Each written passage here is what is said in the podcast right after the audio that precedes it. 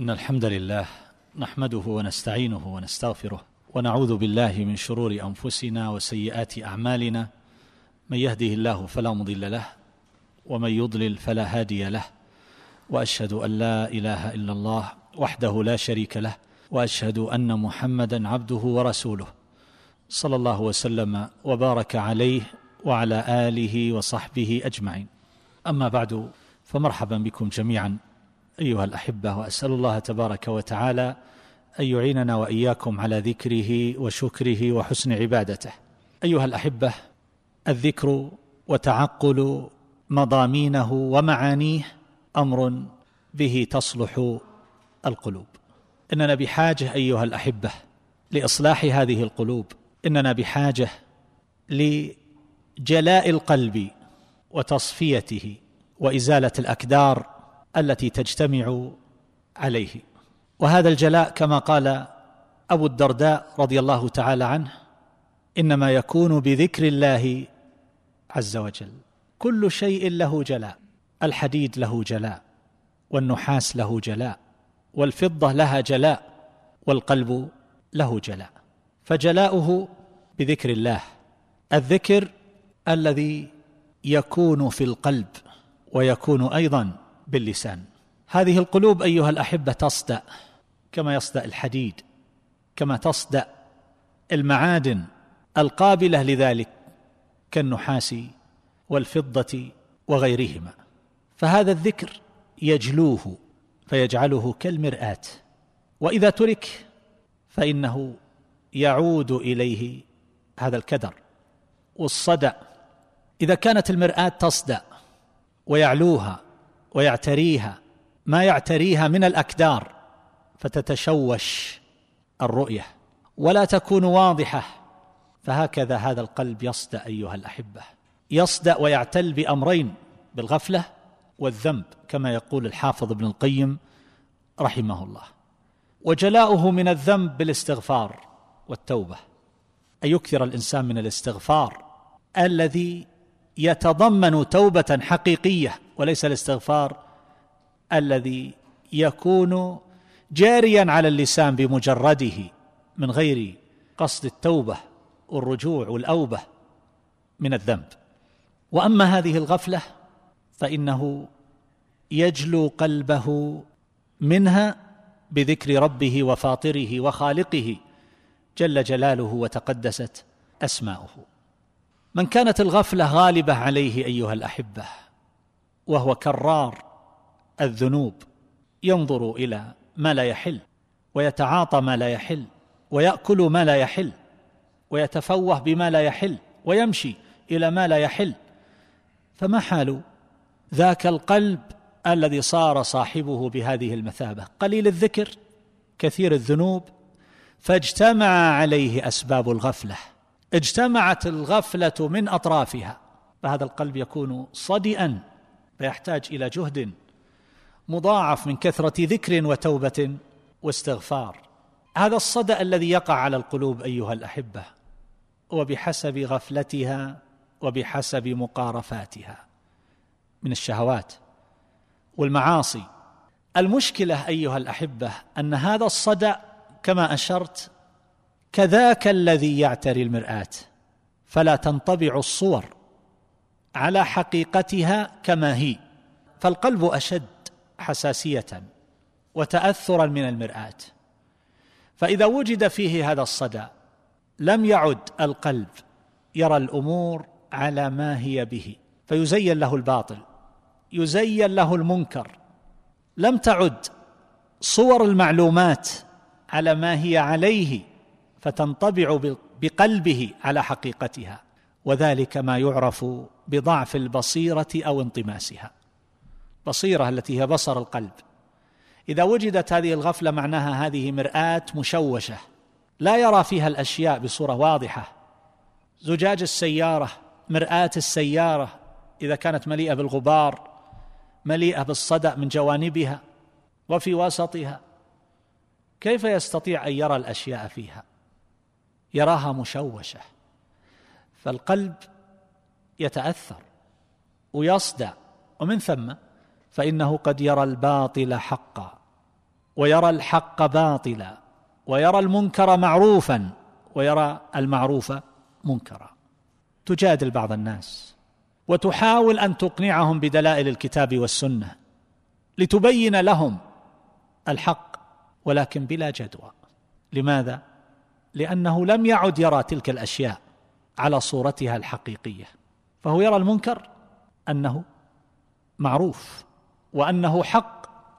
فإذا كان العبد بهذه المثابة وازداد ذلك على قلبه وأغفله وأهمله هنا يحصل الران يتكدس تكون الطبقة غليظة كثيفة.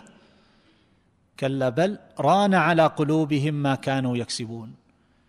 فإذا حصل مثل هذا الران أيها الأحبة يكون القلب مطموسا مغموسا بالباطل والهوى فلا يفيق من غفلته ولا يرجع عن ضلالته ولا يرعوي من ذنب ومعصية ومقارفة محرمة وإنما يسترسل في ذلك إلى الممات إلا من رحم الله تبارك وتعالى.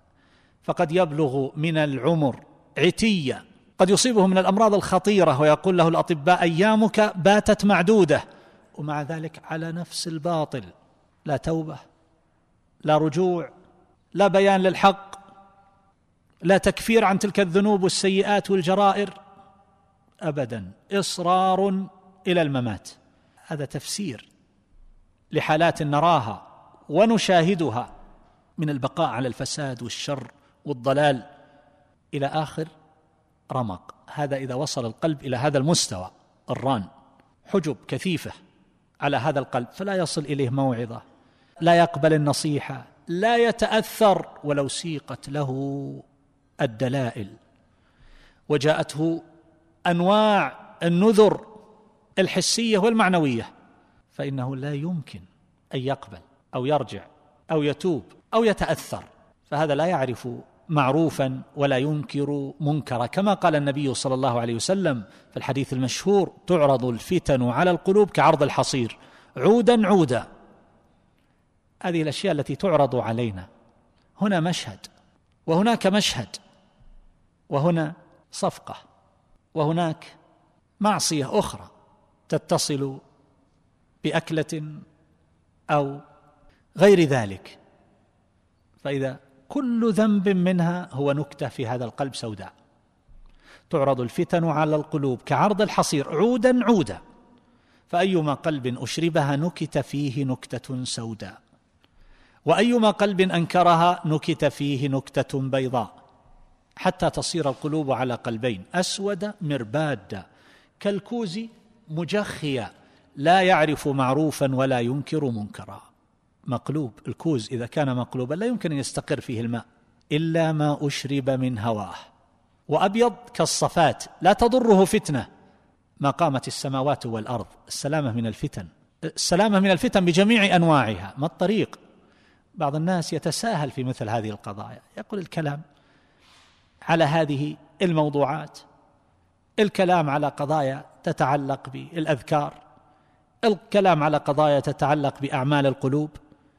الكلام على قضايا بل لربما يأتي من يقول الكلام على المنكرات الأخرى في إنكار المنكر ونحو ذلك. هذه قضايا ينبغي ألا يتشاغل بها الإنسان. يتشاغل بماذا؟ هو بزعمه الإصلاح العام القضايا العامة. كيف يكون الإصلاح العام وهو مضيع لقلبه؟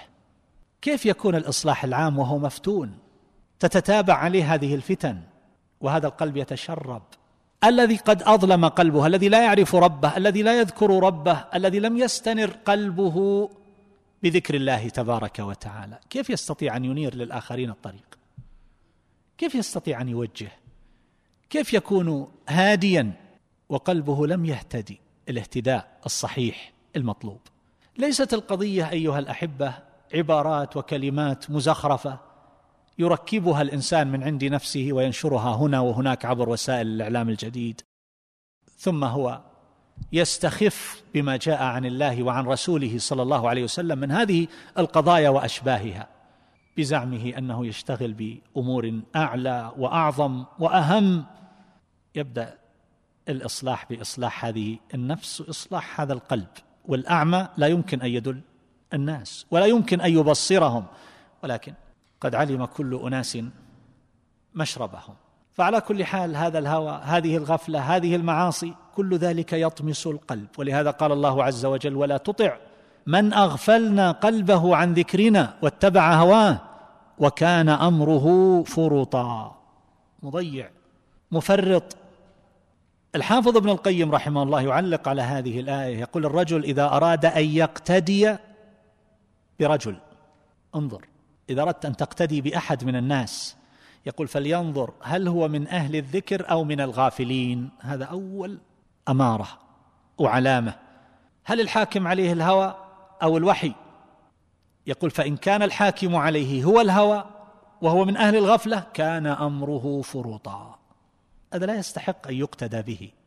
هو غافل فهذا مضيع للأمر الذي كان عليه أن يلتزمه وأن يقوم به. فضيعه. فكيف يرجى من اتباعه فلاح ورشد وهدى؟ وهكذا أيها الأحبة. يقول الحافظ ابن القيم ينبغي للرجل أن ينظر في شيخه وقدوته ومتبوعه فإن وجده كذلك وإلا فليبعد عنه. وجد قلبه عامرا بذكر الله عز وجل وجد لسانه لاهجا بذكره. انسان حي القلب. كثير الذكر صلته بربه قوية فهذا الذي يستنير قلبه. مثل هذا يقول الحافظ ابن القيم فليستمسك بغرزه. يستمسك بغرزه فهذا يكون على الطريق يكون على هدى وسبيل مستقيم. هذا الذكر أيها الأحبة يورثنا حياة هذا القلب. يزيل صدأه وهو كالماء. للزرع. وشيخ الإسلام رحمه الله يقول الذكر للقلب مثل الماء للسمك. فكيف يكون حال السمك إذا فارق الماء؟ يتلبط. ثم ما يلبث أن يبرد. ويفارق الحياة. وهكذا القلب. فهذا الذكر قوت للقلوب والأرواح. فإذا حيل بينه وبين الذكر أو تركه أو أغفله وأهمله صار بمنزلة الجسم إذا حبس عنه القوت. ما الذي يحصل له؟ هزال شحوب ذبول ثم بعد ذلك الموت المحقق. فالذكر للقلب أعظم من الغذاء للبدن. ابن القيم يقول حضرت شيخ الإسلام مرة صلى الفجر ثم جلس يذكر الله تعالى إلى قريب من انتصاف النهار. يعني إلى قريب من الظهر. هذه جلسة ذكر. يقول ثم التفت إلي وقال هذه غدوتي.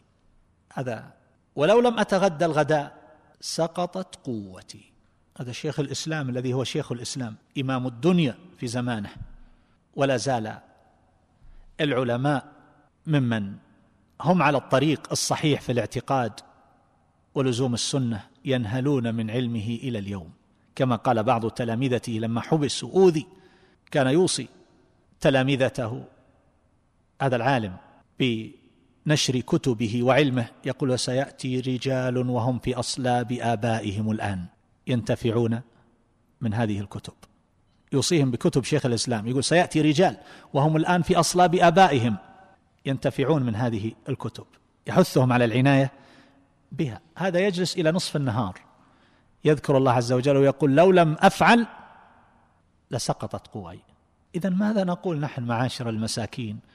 الضعفاء المفرطين. كم الوقت الذي نقضيه في الذكر؟ كم الوقت؟ لربما الأكثر منا هو الذي يجلس نصف ساعة بعد صلاة الفجر وبعد صلاة العصر. وهذا يفسر بكل بساطة أيها الأحبة ما نعانيه. من ضعف. من ضعف حال المصائب فلا نتمالك. من ضعف أمام الشهوات فنقدم على مقارفتها.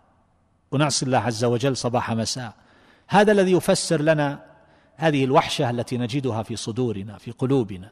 هذا الذي يفسر لنا تلك المخاوف مجهولة المصدر أحيانا التي توجد في النفوس. شيخ الإسلام يقول لا أترك الذكر إلا بنية إجمام نفسي وإراحتها لأستعد بتلك الراحة للذكر إلى ذكر آخر. اذا كيف الذي كل وقت إجمام؟ في الليل كل يوم دورية كل يوم مطاعم وفي الأوقات الأخرى هنا وهناك فهو بين نوم وترويح. وجاءت هذه الأجهزة التي أكملت على الباقي من الأوقات. وهذه الوسائل.